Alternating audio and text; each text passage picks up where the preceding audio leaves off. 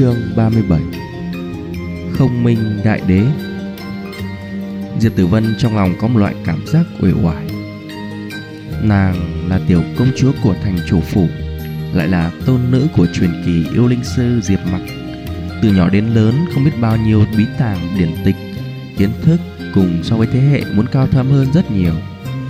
Tâm lý của nàng vẫn có một chút kiêu ngạo, Nhưng so với yêu nghiệt nhiếp linh. Nàng cảm thấy chính mình rất khoát, rất vô tri.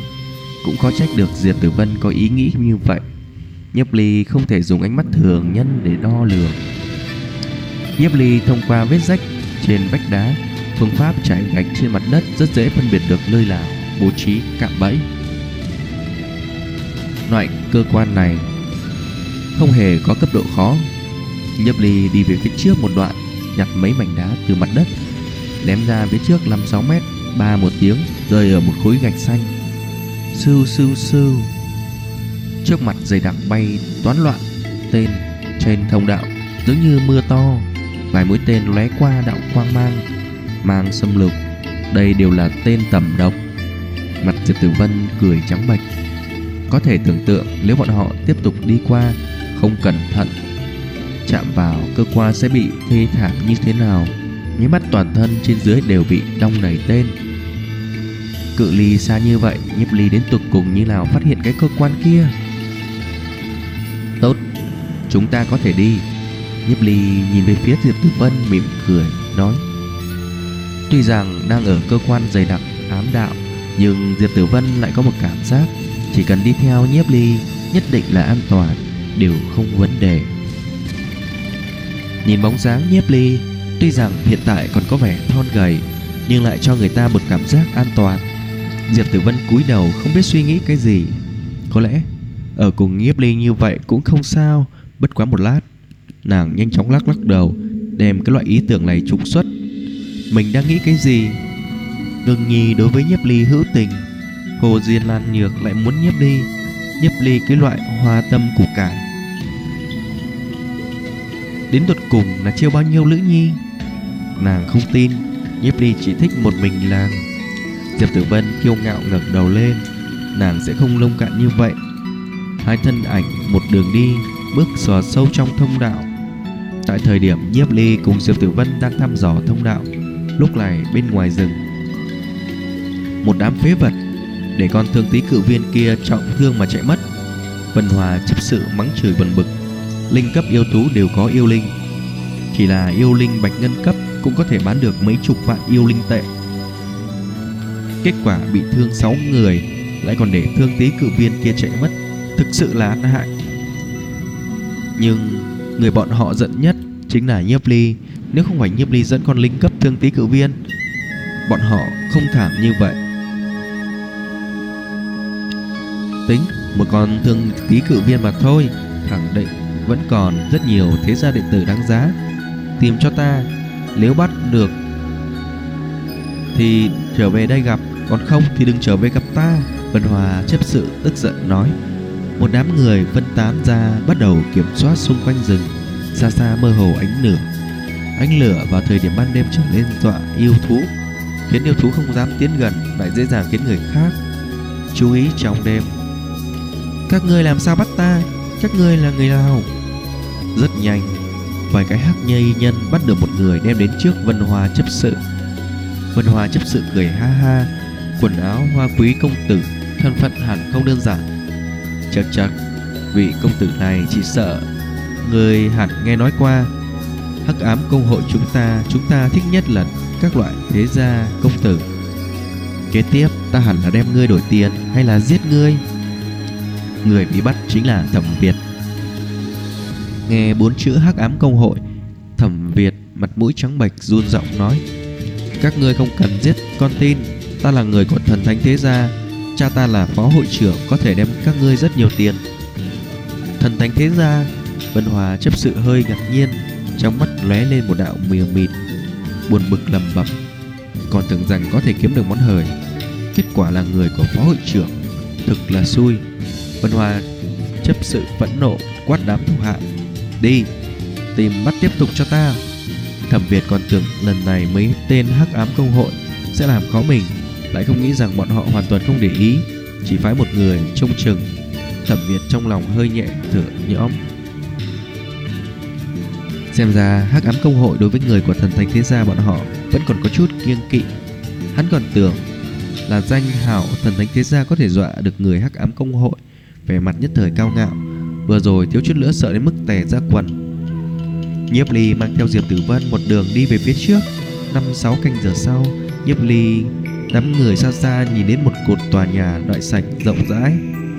Nguyên lai, cổ lan thành lại là tòa thành tập trên một tòa cung điện ngầm bên dưới. Các cao tầng của cổ lan thành khẳng định biết tòa thành cung điện dưới này, cho nên bọn họ rất có khả năng đem những vật sở hữu đáng giá giấu vào tòa địa cung. Nhiếp ly nói, căn cứ vị trí phán đoán, chỗ bọn họ đang đứng ở phía vị trí dưới giáo trường đi vào đại sảnh. Hắn cùng với diệp tử văn trong lòng rung động. Trong đại sảnh lời lời đều là thi cốt lớn có nhỏ có rậm rạp dày chống chất một chỗ. Bọn họ trước khi chết trải qua rất nhiều sự thống khổ. Phát sinh chuyện gì? Tại sao lại như vậy? Hốc mắt của diệp tử văn ửng đỏ nước mắt theo má chảy xuống làm xem có rất nhiều hài tử cuộn mình trong góc. Bọn họ khi còn sống đều rất khả ái nhưng lại ở trong này chết lặng đi nhiếp ly bùi ngùi thở dài. Nơi này hẳn là nơi tránh nạn của Cố lan thành. Bọn họ đem những người lớn, đàn bà và trẻ nhỏ đến nơi đây. Phòng chừng là đợi chiến tranh kết thúc, thả bọn họ ra, nhưng cổ lan thành bị vây hãm. Cho nên những người này chỉ có thể đợi đến đói mà chết. Diệp tử văn há hốc miệng, thở dốc. Nhiếp ly hít sâu một hơi. Giờ khác này hắn cảm xúc sôi trào lại khó bình tĩnh kiếp trước quang huy chi thành cũng thế. Tại thời điểm chiến tranh bùng nổ, bọn họ đã đem rất nhiều người đưa tránh nạn. Sau này quang huy chi thành bị công phá, bọn họ bị bắt chuyển rời không biết vài lão tẩu. Phụ nữ thế nào?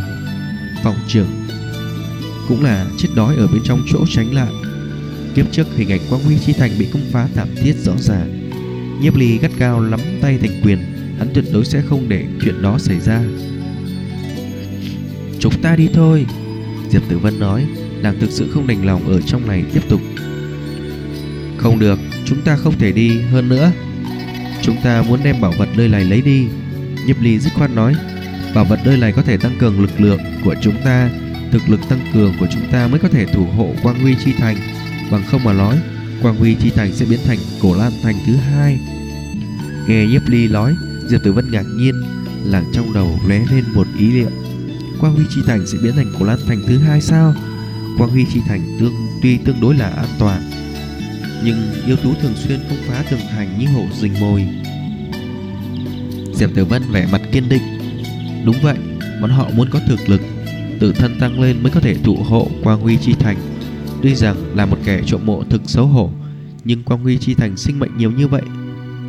Thì có là cái gì đâu? Nhấp ly cùng diệp tử văn bắt đầu tìm tòi toàn bộ đại sảnh đây này là một kiện thanh đồng chiến giáp. Đây này là mấy bình đan dược. Đáng tiếc đều hỏng. Đây là một khối linh thạch. Trần tử vân, hai tay tạo thành chữ thập cầu nguyện một chút sau đó từ bộ xương của một tiểu cô lương lấy đi linh thạch xuống. Khối linh thạch phi thường tinh xảo. Tiểu hài tử này khi còn sống thân phận thực cao quý. Trung quy người đã chết. Nếu khối linh thạch này giao cho một hoàng kim cấp cường giả nói không chừng có thể trợ tu vị hoàng kim cấp nâng cao một bước. Ghibli cũng có rất ít nhiều thu hoạch. Chỉ là vài chục kiện chiến giáp cấp bậc thanh đồng, còn có một đoạn chùy bạch ngân cấp hoàn hảo, không tổn hại. Còn có rất nhiều thứ đều là tương đối đáng giá. Bất quá, không có ngọn linh đăng mà nhiếp ly muốn tìm. Ánh mắt nhiếp ly dừng ở đại sảnh trung ương. Đại sảnh trung ương có một khối thạch quan tài to dài chừng 3 mét, khoan dung trái phải cao 1 mét. Thạch quan mặt ngoài dày đặc, thần bí chú văn. Mấy chú văn này tương đối giống như là đã thấy qua. Mấy chú văn này đến cùng là cái gì? Tới gần thạch quan không minh đại đế, nhiếp ly cảm giác được một lực lượng thần bí đập vào mặt. Nhiếp ly có một cảm giác, đứng tại bên cạnh thạch quan giống như là đứng tại đại hải trung ương, tùy thời sẽ bị thuấn bay. Có trách những người chết, không có bộ xương nào bên cạnh thạch quan nhiếp ly Khối thạch quan này là sao? Diệp Tử Vân đang chuẩn bị đi tới Làng tới gần đến lửa. Cự ly 3 mét đột nhiên sắc mặt tái nhợt Đặng đặng lui về phía sau mấy bước. Ngươi làm sao vậy? Nhiếp ly nghi hoặc nói với Diệp Tử Vân. Ta đi đến nơi này đều cảm thấy đau đầu Đầu muốn lứt ra. Diệp Tử Vân nói. Nghe Diệp Tử Vân nói Lông mì nhiếp ly hơi thoáng nhướn Loại lực lượng này hẳn là một cái vị cường giả Tại đây bày ra một đạo cấm chế cho nên Diệp Tử Vân không thể tới gần. Nhưng là vì cái gì hắn lại có thể tới gần bên cạnh thạch quan Mà không hề xảy ra sự tình? Cấm chế kia chỉ có tác dụng đối với nữ Không đối với nam Hay là đối với người khác thì hữu hiệu, Đối với nhiếp ly không có hiệu quả. Nhiếp ly trong lòng phỏng đoán, Hắn quay đầu với Diệp Tử Vân nói, Người đi trước tìm địa phương khác đi lời này giao cho ta. Ân, Diệp Tử Vân gật đầu, hướng về bên cạnh bước đi. Nhiếp ly bắt đầu đánh giá tinh tế trước mắt Khối thạch quan này. Thạch quan hoàn toàn phong bế, Mặt trên đủ loại thần bí minh văn, Dù là nhiếp ly cũng chưa từng gặp qua. Khối này thạch quan là thạch quan của không minh đại đế. Vì lẽ gì mặt trên mấy chú văn không giống như thời kỳ thần thánh đế quốc?